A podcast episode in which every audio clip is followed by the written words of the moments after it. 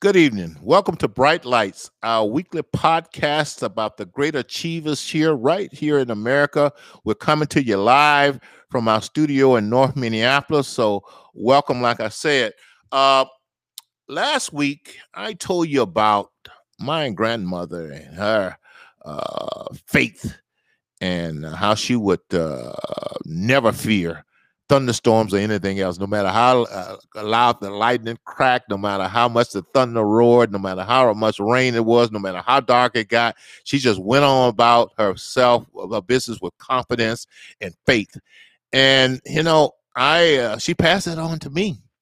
But you know, I and I told you also that she had read the Bible uh, from uh, Genesis to Revelation, every book, every chapter, every verse, every word, at least four times. And she was just a strong lady. And one of these days, I'll share with you some things that, for those of you who poo poo faith and religion and spirituality, I will share with you some stories from my grandmother that make you th- might make you think twice. And keep it in mind that all my life I've been one of those STEM people: science, technology, engineering, and math and very logical. And I was always doubtful of some of the things that uh, she was talking about. But I'll just say this there are some things in this world that defies the laws of physics.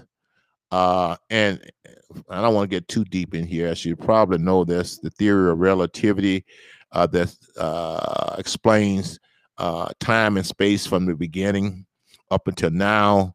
Uh, at the non subatomic level. And then for those of you, and once again, not to get too technical, at the subatomic level, we get into quantum physics, and all the rules of the theory of relativity go out the window.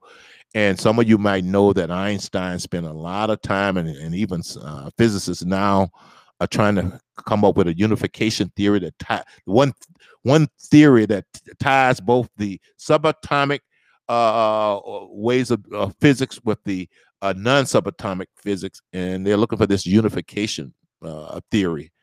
And you know, uh, being a man of faith, I'm thinking God is that unification theory that that ties that together. And once again, it's just past man finding out.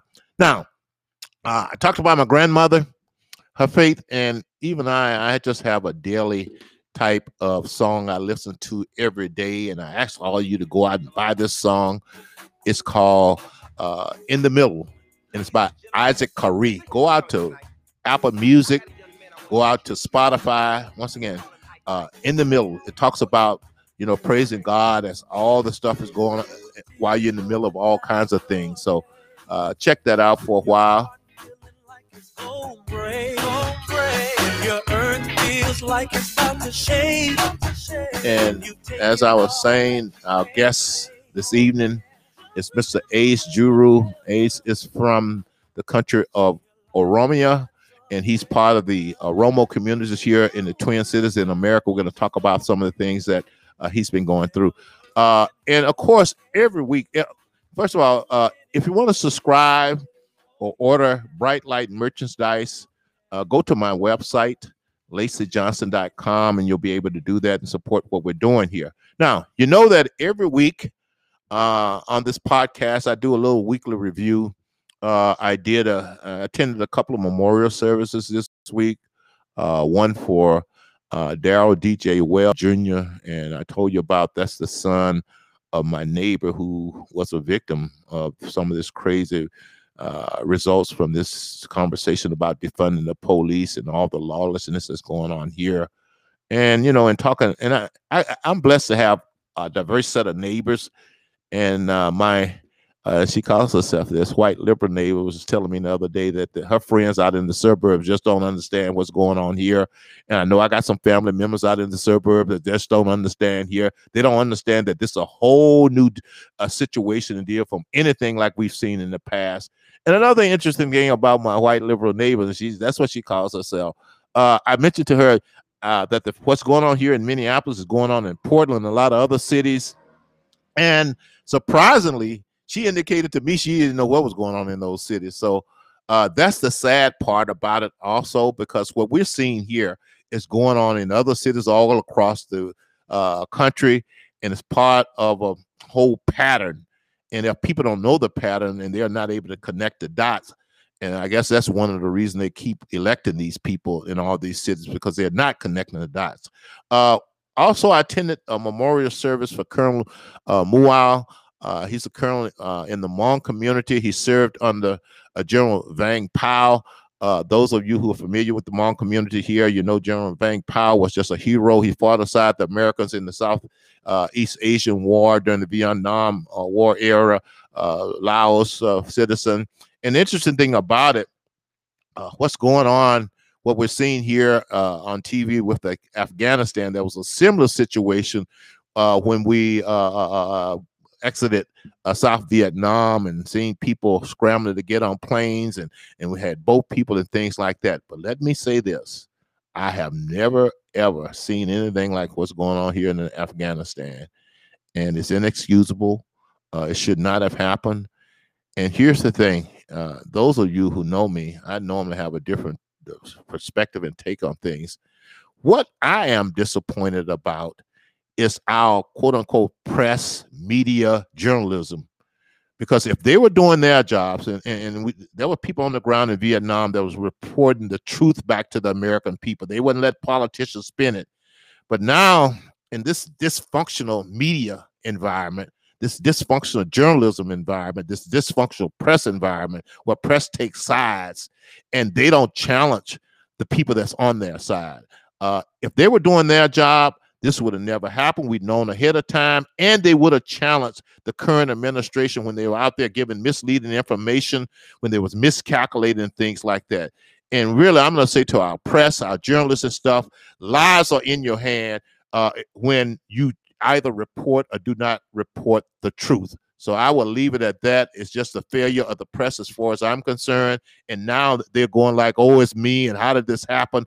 When really, I'll say to our press, you need to first look in the mirror and see whether or not you were doing your jobs because you had journalists over there in Afghanistan which could have been telling the American people the truth, the whole truth, and nothing but the truth because you're in the bed with certain parties that you refuse to do that. So that's all I have to say on that.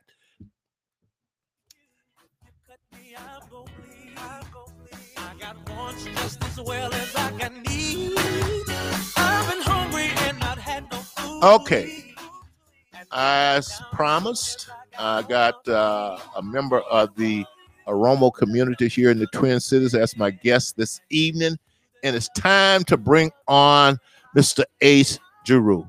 Uh, welcome to Bright Lights, Ace. Good to see you. Good seeing you, Lacey. Thank you so much for having me.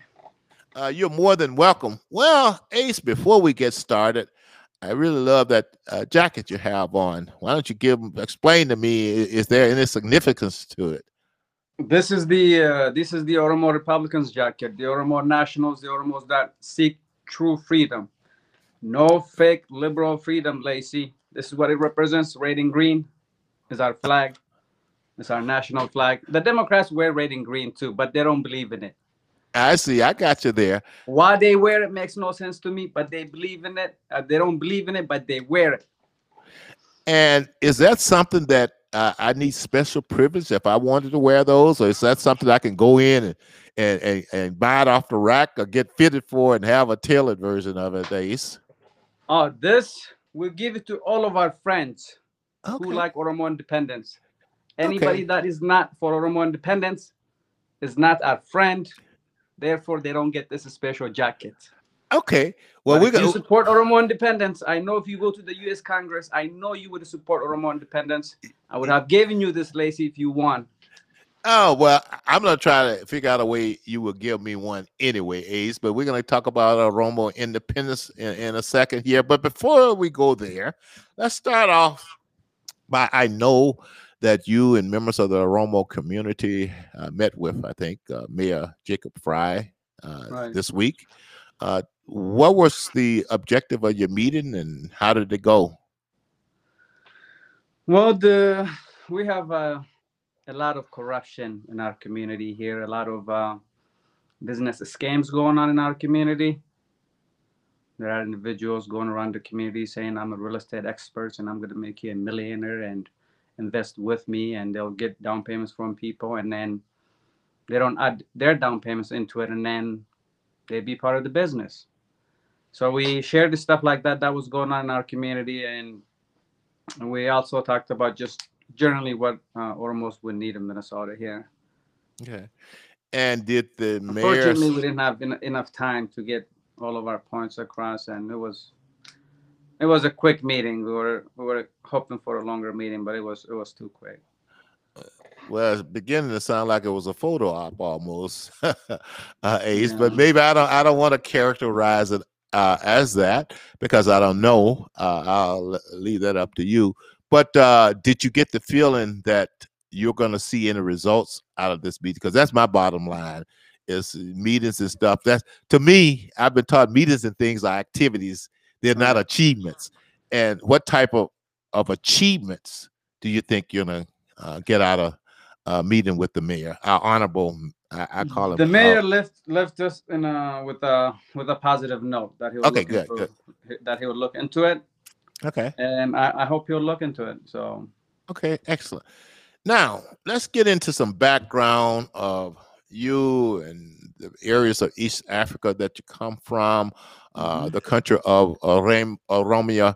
Uh, tell us about uh, Oromia. I know there's some independence going on there where you're trying to uh, fight for your independence from Ethiopia. Uh, why don't you touch on that a little bit for us, Ace? Yeah, I'm I'm uh, I'm a uh, Drew from East Africa. Came to the U.S. back in 2000 from the killing that started in 1991 in Ethiopia. Basically, every 30 years, they prosecute third world uh, populations, populations, especially population with the biggest uh, numbers. That's the one that gets prosecuted the most because that's the one that can like truly be the majority when it comes to democracy. They're going to win every election to make sure that they don't win any election, to make sure that like they kill uh, democracy. So the bigger population gets eliminated the most.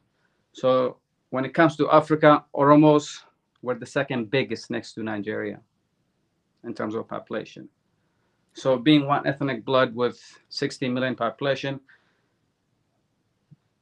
NATO doesn't want to see 60 million population of Oromo from East Africa ever ruling any country. So because of that, for this hundred years, we've been basically struggling with a small minority that doesn't produce anything because they get unlimited supplies of guns and bullets. And we basically struggle with a small minority region that don't even have a farmland. They got no food, they got no factories, they got nothing. Because they are willing to slaughter other Africans and ship away the natural resources out of that region, they get to rule the majority. So, that's what we were. That's what we were on, and that's how I ended up in America back 1991. Basically, NATO and the U.S. came over there, beat the life out of Oromos, Somalis, basically everybody else in that region that got a population. After that, they gave us a visa to come to the U.S. Not all of us, of course. You know, they only give you know like 0.05 percent, Mhm.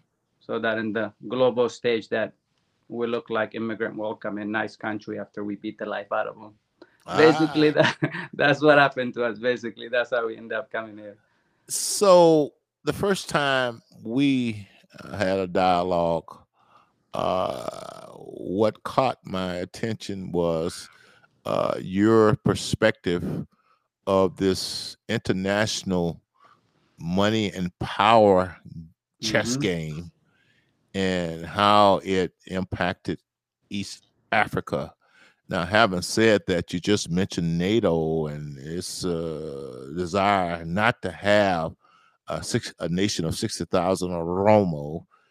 And I'm curious, why is that? Now, keep it in mind, I'm asking that from the perspective of even if you have a nation of 60,000 Oromo, they can still get to the leaders and get what they want.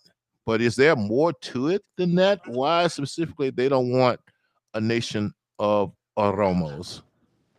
so if you have if me as drew becomes the prime minister of ethiopia i'm gonna let those 60 million oromos eat i'm not gonna starve them hmm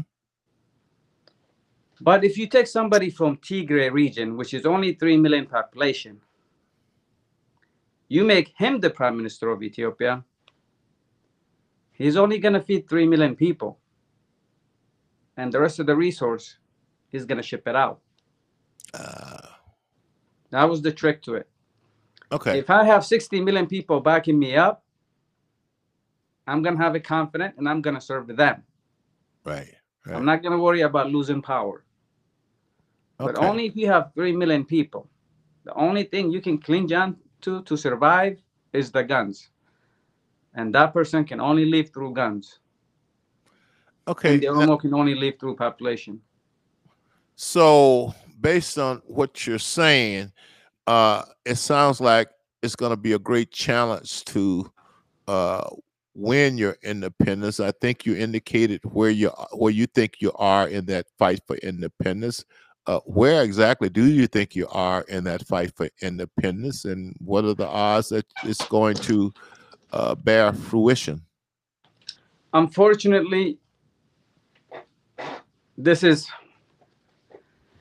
what gives me like a the most unfortunate feeling that the West, after killing each other for so long, has figured out to say we're gonna fight in team. We're gonna call ourselves NATO. War against one of us is war against all of us. So they stopped the killing of the West like that.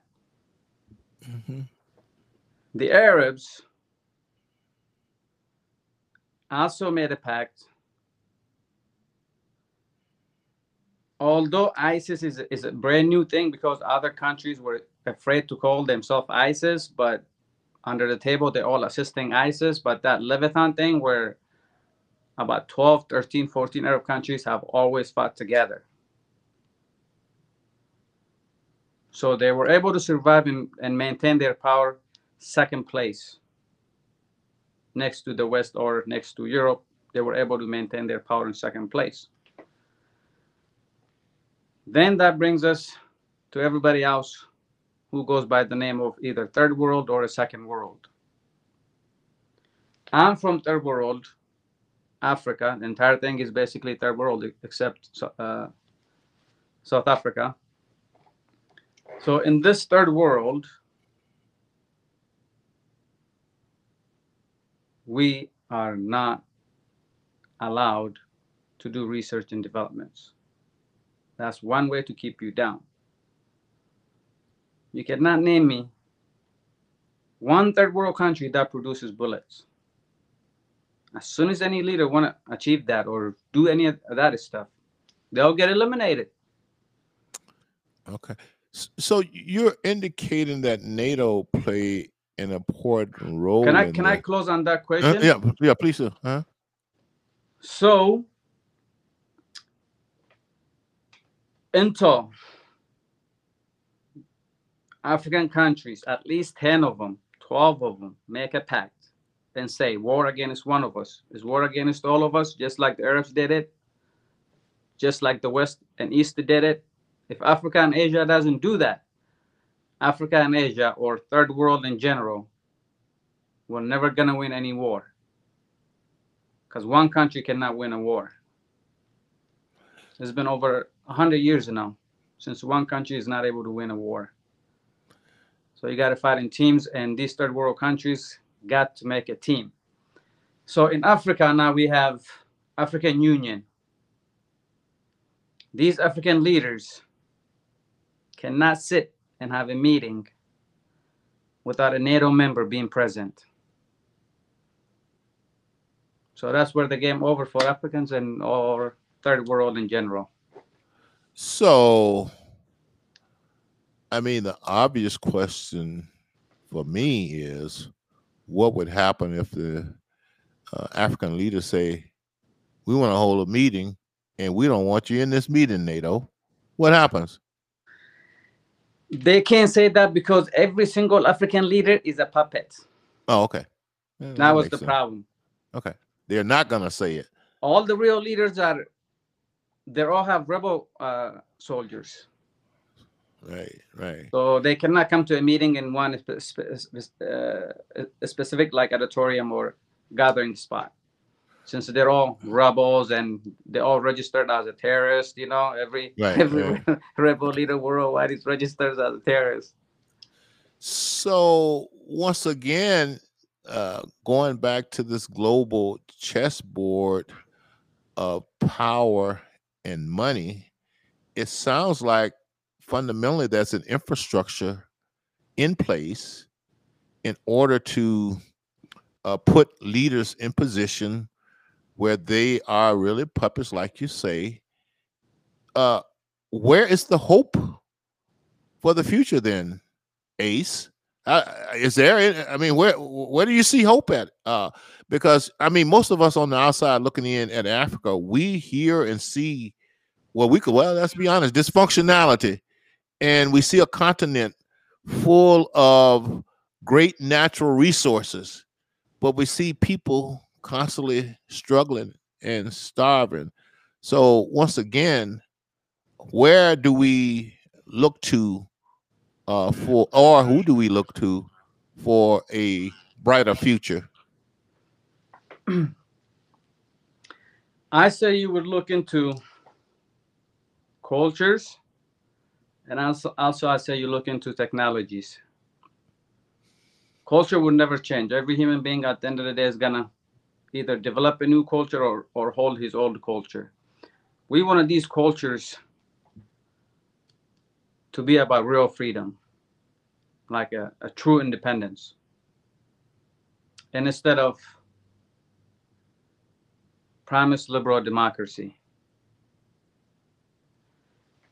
With that, I believe the future generation, you can see it, the way Nigeria is constantly challenging the government, like every third world government has been in challenge, basically since so- social media became like worldwide events or wor- worldwide tool that somebody can get access to.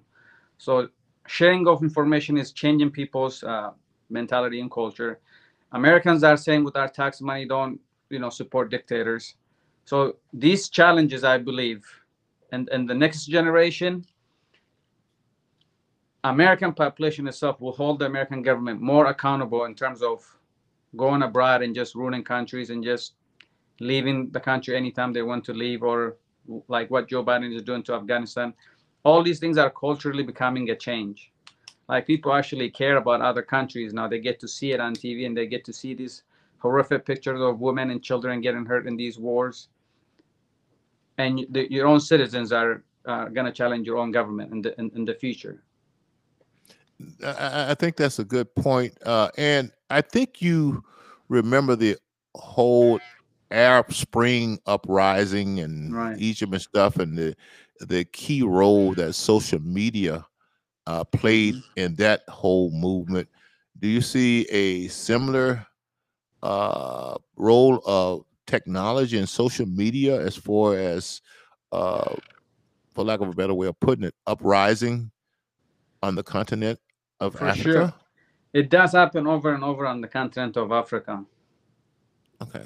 But the problem about Africa is the problems of Africa, the West were never amplified.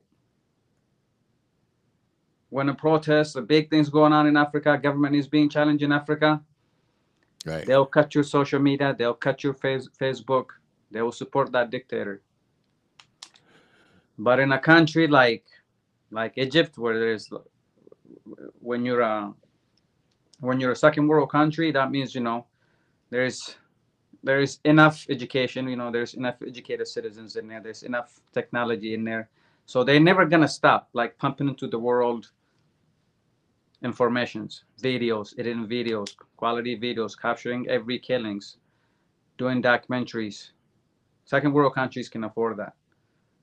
But the first uh, third world countries, they can't afford that. When these brutal wars going on, it just stays in the dark. Right. And CNN will do one documentary every six months, and they'll do that liberal documentary. Hundred people died, and CNN will come out and saying like, "Oh, 10 people died." Some people are even disagreeing. It wasn't even 10 people died. You know, they would do re- these kind of reporting to constantly support the dictator. They were constantly under report. Right.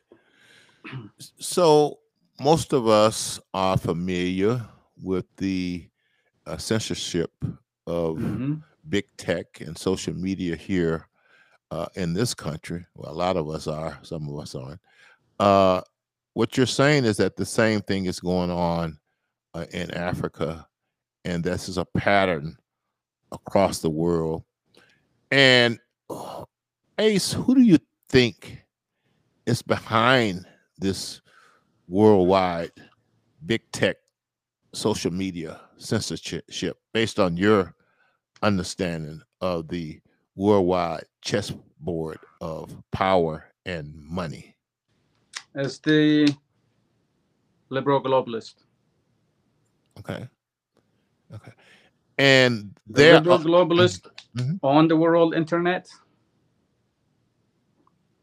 They own major world trade routes. And although they the only reason they the only reason they would use this I'm a liberal globalist it's only to pimp people. They're not truly uh, globalists with a good intent and goodwill. Right. They're hiding behind the, the guise of kindness and they're gonna go pimp the world. So these globalists, they don't want to see any borders. hmm They want to use every open water. They want their ships to flow free.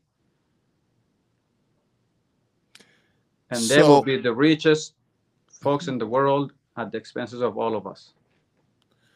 Well, Ace, I'm quite sure that you have been accused of being a conspiracy theorist or somewhere down the line for the views that you just expressed. What do you what's your reply when people say that to you? Well, you know that criminal peace award? They call it the Nobel Peace Award. Mm-hmm. I call it a criminal peace award. Every person they give it to from third world, either they're promoting him to become a prime minister so he can slaughter population, hiding behind the kindness of I'm world peace award winner. The Myanmar lady, she slaughtered Myanmar like that after they gave her the peace award. The Ethiopian prime minister, they told us he's Oromo. Oromo population said, no, no, he's not Oromo. We cannot verify him being Oromo. And the Amhara said, you know, he's the mother is ours, but we don't know where his father is. Nobody knows who this man's father is. And he got the Nobel Peace Prize and he started this brutal war in East Africa after taking that award. He delayed election for a whole year. A year later, Ethiopia had election. Only his party ran. Nobody else ran, just his party. And all oppositions are in jail. To this minute, like right now, they're in jail. All Oromo leaders are in jail.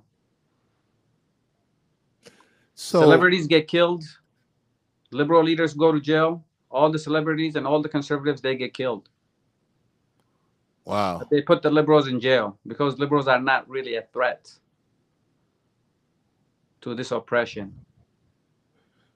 So, so once again, what we're saying is that there's hope that it's gonna technology and social media and just visibility of what's going on uh, will move people's heart to do something about it.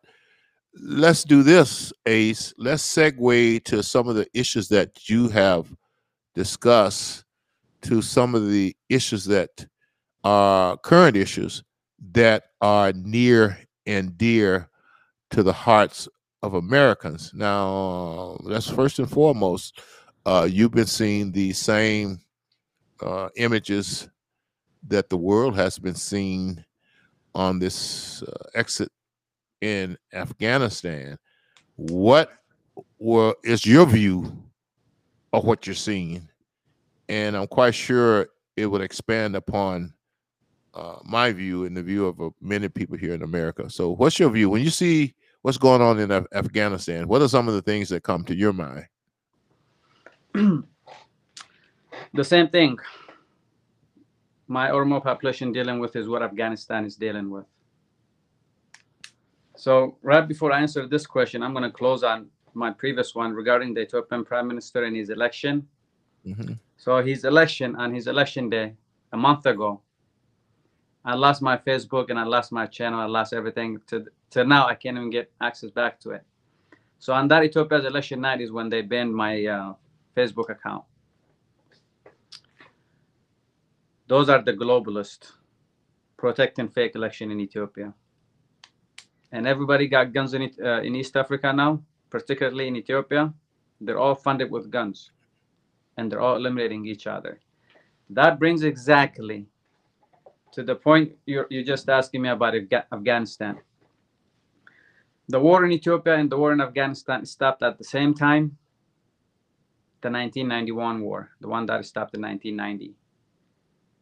Both of them by 1992, it completely came to an end, fully stopped. Both of these countries, they fought a 10 year war before that, a civil war style. In both of these countries, the Soviet Union got involved. Because the Soviet got involved, NATO and the US got heavily involved too. Now, when Russia leaves, Afghanistan goes back to their conservative ways. Basically, they go back to their Afghani ways. But the West won't allow them to have that. And they're not going to let it go either. That's why this war will never end. And it's not going to end in the future. To make that uh, to make that case, um, I want to highlight the history of Afghanistan's government. Before 1824, when India and all Asia side get, gets colonized by British, right? Three times in 1800s, early 1800s, England went to war with Afghanistan three times, and they were not able to colonize them. From 1824 to, to 1926, this is 98 years. Afghanistan government is called Emirates of Afghanistan. Basically, empires of Afghanistan. So they were running conservatively, they were running their society, they were living for 98 years. And then came 1926. This is after World War One. And in uh, England is still out there, controlling many countries, and the US is expanding, everybody's expanding. And the liberal ideology is coming live, right? If you work with the Western countries, you're going to be more successful. So leaders started working with Western countries, you know, to beat up their own co- competitors. So there's this man, Muhammad Shah, from 1926 to 1973.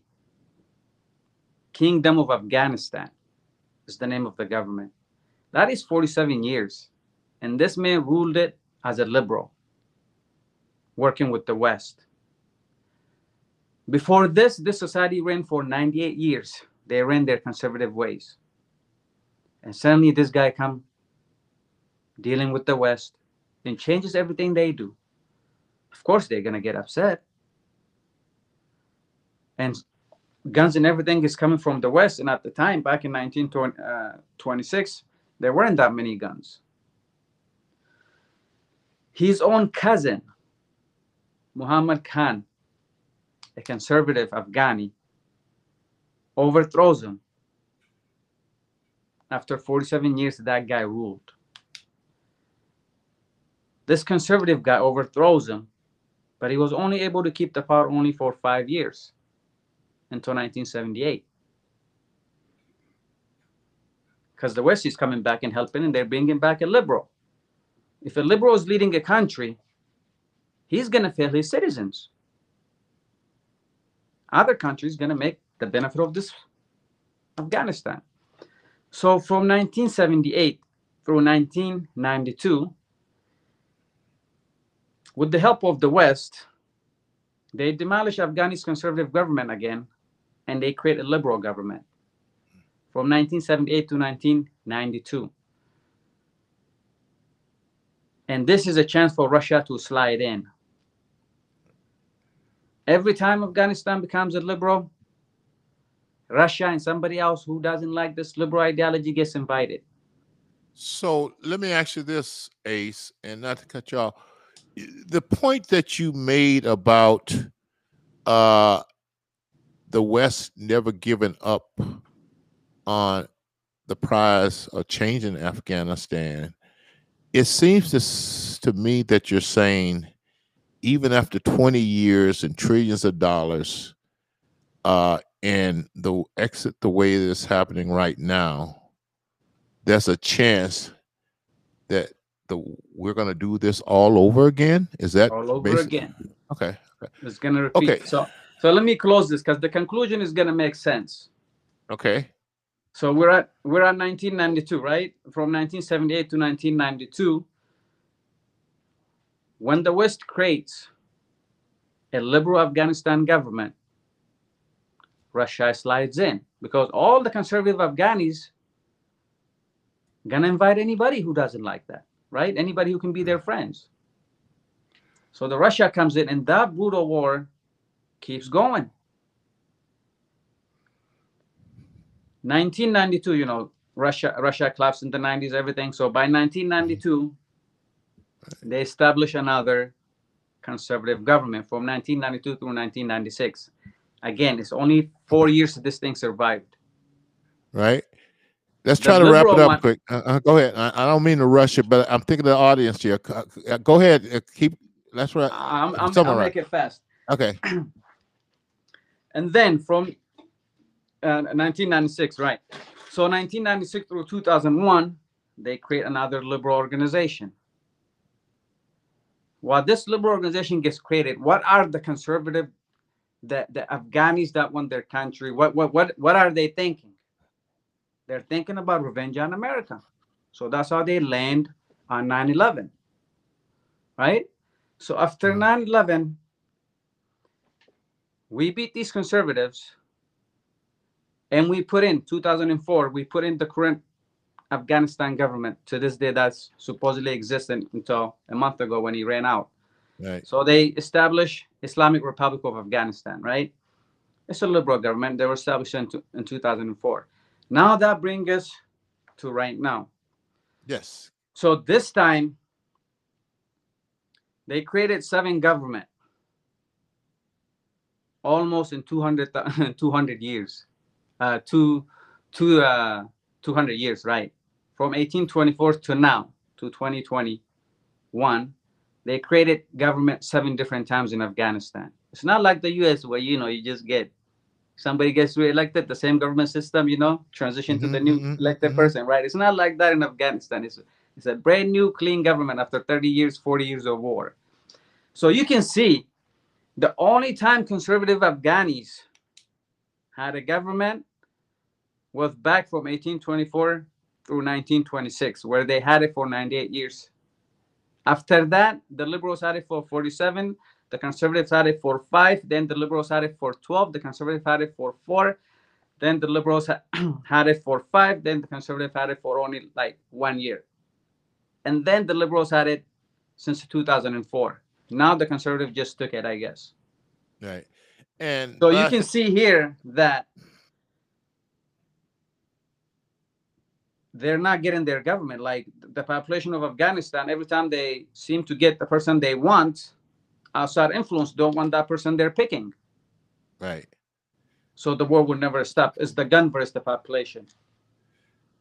I got and now mm-hmm. this is the closing, Lacy. This is the, where the closing comes. Now, this is a tribal war, right? At the same time, there's a country underneath the country. There's a tribal competition, or in this in the case of America, there will be like state competition. Like if there's a mega countries coming out war against America, you know California is gonna, you know, trying to be their own country. You know, they already tried to be their own country when Trump won and they didn't accept it, that right? Mm-hmm. So Afghanistan has 34 states or 34 provinces, right? Out of if these 34, so. uh-huh.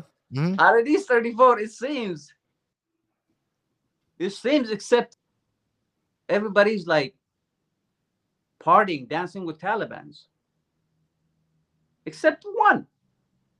33 of them seems like they're dancing with the Taliban's and they're happy to see Taliban's coming and establishing a government on them.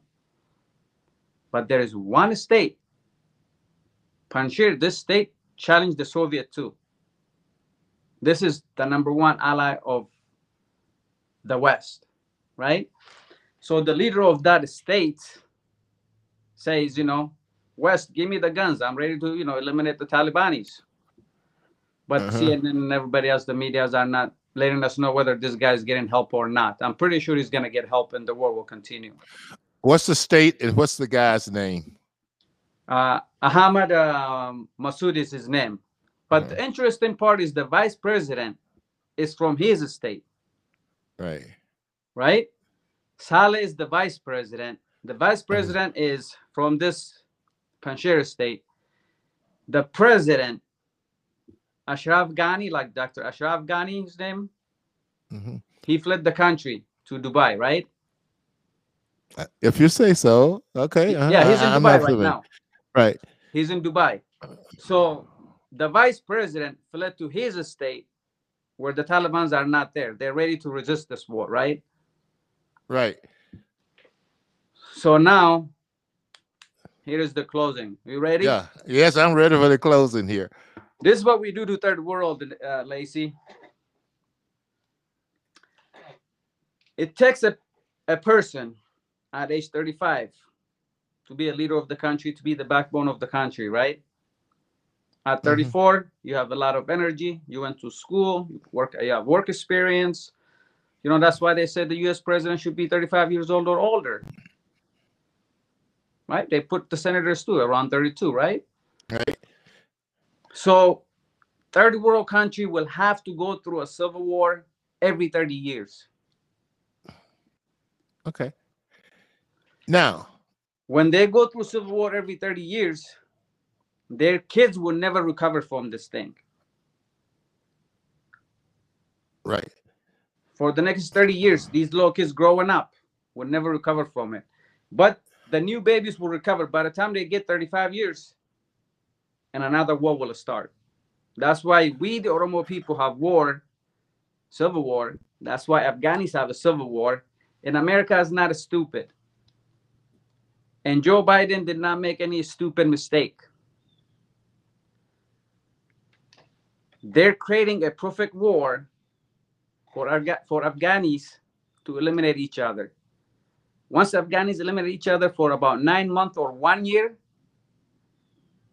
we would just go back to Afghanistan. There are not many men left over there. And it's easy to control or tame or keep Afghanistan down for another 30 years.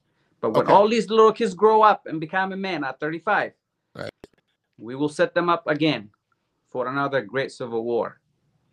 In Ethiopia, Lacy, for 30 years in diaspora inside Africa, we were not able to get guns.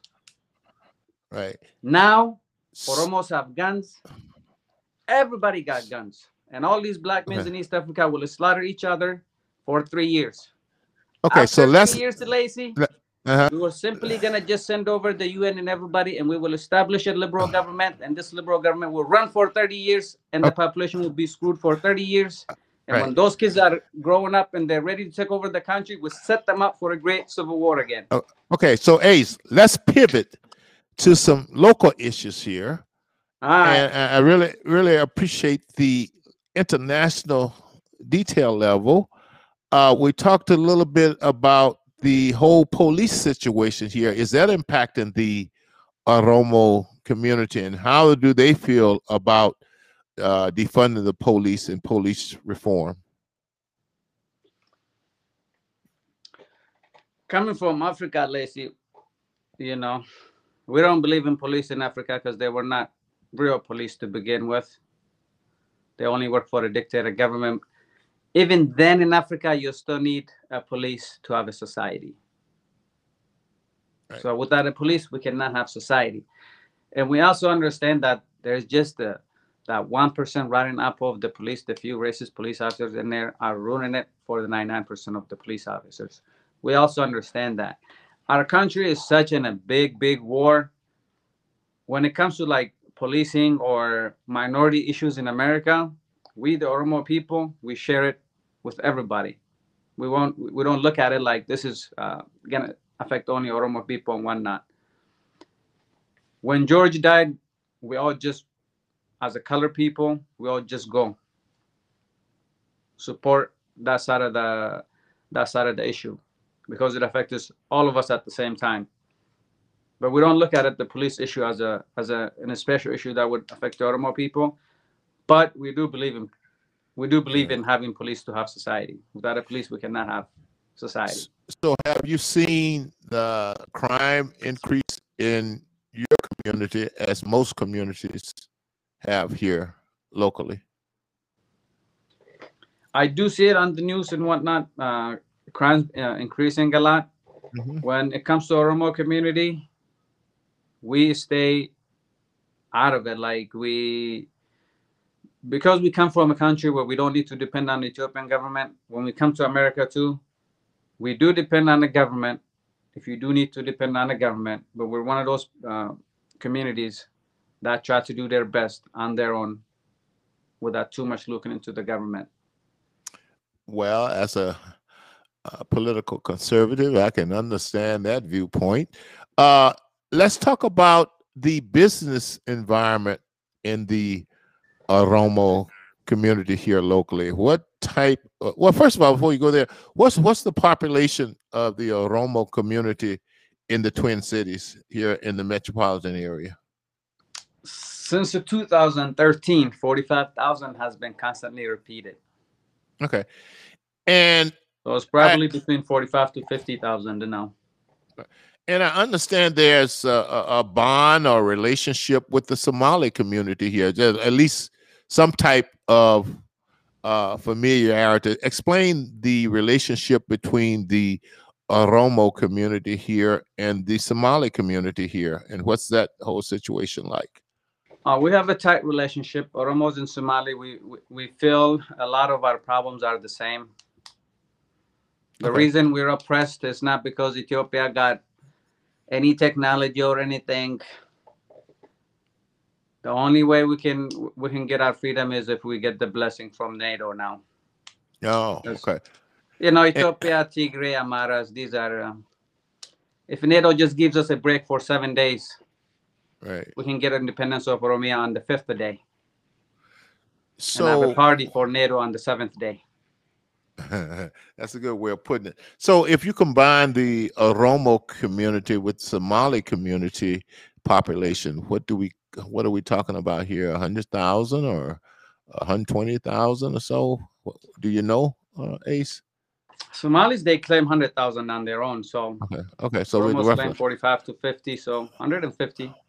okay uh, and where? How are you approaching the upcoming elections here locally? Do you uh, are- are you supporting one slate or one philosophy or one set of issues? Uh, just give our audience some understanding of uh, where you're aligning yourself politically and what are the key issues that you're looking at. I look for a candidate who is looking to make less rules. I like candidates who would like to deregulate the many rules. I believe every single rule made is to take away freedom. Every single of them. It- When they're made, is to take away freedom. I don't want all the rules to be eliminated, but there's Right. plenty of rules that I would like to see eliminated. Well, Ace, name me one rule that you see right now that you say, I just want to see it eliminated and we don't need the government is setting up a rule like this. Give me your one main one. If you had to pick one rule that Ace, as mayor, uh, uh, uh even dictator of Minneapolis, would get rid of, what would it be that one rule? The one rule. Uh-huh. When we do this government paperwork, I know they give you a choice.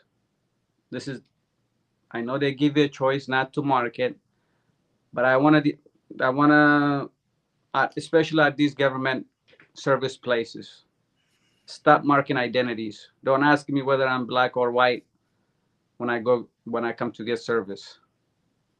That's a good point. You know, I don't want I don't want to I don't want a government to define any human being. As soon as the government define it, and I can get to use that thing and be racist with it. Right.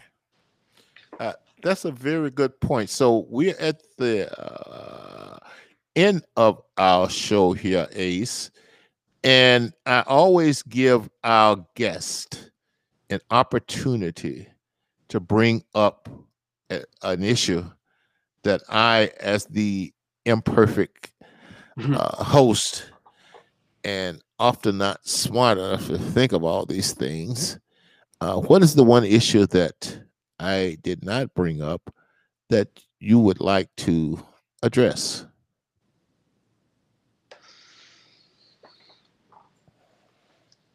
The one issue, brief, brief briefly, Ace. yeah, the one issue that bothers me the most is that, you know,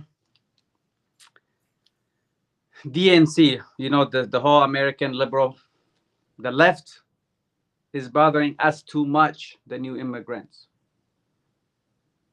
New immigrants are predominantly conservatives. If you don't work hard, if you don't like to move around, if you don't like to seek opportunities, you usually cannot make it to the United States of America.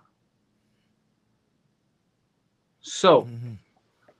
why is America's Republican Party not talking to minority communities? Trump did it. That's why I supported him. But if any other conservative comes up, like I'm gonna have a really, really hard time supporting you know, because they're just not gonna come to our community. Okay. And the Democrats will come, at least during the election time, they will come to collect some votes. But the Republicans got to go to the minority and the blacks and all minority communities. They gotta got they gotta put the boots on the ground. Why are they not doing that, Lacy? I do not understand either. They're either not uh, prescient enough or forward looking enough. And I think a lot of times it's that uh, they're not comfortable enough coming in, which uh, comfort level have a, a lot to do with uh, knowing the people of that community. And, and you have to know people in these various communities on a personal level. I think uh, a lot of time where, and I, I generally get support across the board, whatever effort I do and that's because I have been blessed with the opportunity to work with people close up across the board and to go into their homes and to talk to them and understand uh, their feelings and the issues that's important to them. Uh, connecting with people uh, is a person in person type of thing. And once again, it's something that you have to, it has to be a way of life. Right. You know, it can't be a tour or something like that. And I think in a lot of cases that is the issue. Uh, and once again, uh, if you of the other party, uh, you got uh, all the momentum on your side as far as media narratives and everything. And uh, it makes, well, let's face it, uh, we were talking about the uh, media and the press and journalism earlier, how they take sides and I, don't think anyone would argue that the majority of the press and journalists are uh, on the Democrat side, and it's always right. been that way. And just now they're getting even more bias in their reporting. And so uh, when a Democrat goes into one of these communities, uh, the press and the media and pop culture and the educational system has already laid out the welcome mat. Right. And so you have to overcome the fact that there's no welcome mat for you. And the only way you get around that, once again, uh, you have to historically go into these communities. And, and, and I suggest you have to have a servant like attitude towards it. You're not going into these communities for any type of strategic reason. Uh, you're going into these communities because you know and care about the people and you know and care about all people and you see the potential there and you know enough to understand that uh, most uh, people and this is this has been my experience in dealing with all these communities just like you say uh, a lot of them have an entrepreneurial spirit i don't care what immigrants they are Right. and that you have to understand that and realize that and really promote that. Now, having said that, based on what you just said, uh, uh, it sounds like the same game where they come in during election time and and they tell you how much they love you and then they disappear for four years. So that's that's what's generally uh, how it works and how it goes. But once again, we have to find a way to overcome this, and it's going to be a challenge. Uh, uh, you mentioned social media uh, role uh, I'm just disappointed uh, that the potential of social media to create intelligent dialogue and bring us together uh, have been has been overcome by this screaming, yelling match and calling each other names and and personal attacks and things like that. But once again, I'll end my broadcast uh, as I began it. Uh, being a man of faith, uh, you uh, believe that with patience and understanding that we're going to turn this thing around.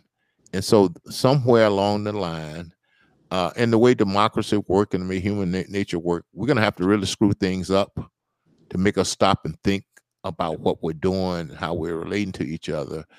And I was just thinking the other day uh, during the Civil War, uh, when and it's biblical too when abraham lincoln was talking about a house divided and how all the foreign uh, powers in the world could not bring this country down Right. and that if this country come is brought down it will be from within and a big part of it will be because we're house divided uh, but at the end of the day uh, besides just having faith in god i have faith in people and I think we will get it right one of these days. I just hope it's not so far gone that we have to spend a lot of time digging ourselves out. So that's my uh, perspective on what's been going on. And I will say to you, Ace, it's been really great talking to you and learning from you the details of how this, like I say, chessboard or chessboard of power and money works. And let's just you and I uh, make a personal pledge that we're going to keep uh, up the fight and trying to make this a better world. Because at the end of the day, uh, it's up to each one of us to get up and look in the mirror and uh, decide whether or not we're trying to make a positive contribution to humanity, or whether we're just uh, shedding shedding very little light and just uh, uh, creating a lot of heat. So once again, let's stay in touch, Ace. Thank you for being a guest. sure. Thank you for sharing your ideas. And I tell all of my local guests, uh, we're gonna go out and have a cup of coffee or something. But in your case, uh, we're gonna eventually get together and have an Oromo meal together. So thank you very You much, and, and keep up the fight. And look forward to talking to you very soon. for right. sure. Thank for you, sure. Ace. Okay. We'll have this podcast in that one of the one of these Oromo restaurants. Yes, uh, and I'm gonna go out and look, uh, Google that this evening. As a matter of fact, and I'm gonna suggest one to you. Okay, For sure. and me and me it. and the, me and me and my wife and you and your wife, we could get together and have a, a continue our dialogue. So thanks, sure. Ace Juru, and uh, I'll be talking to you soon. Thank For you, sure. and Take care. take care. Bye.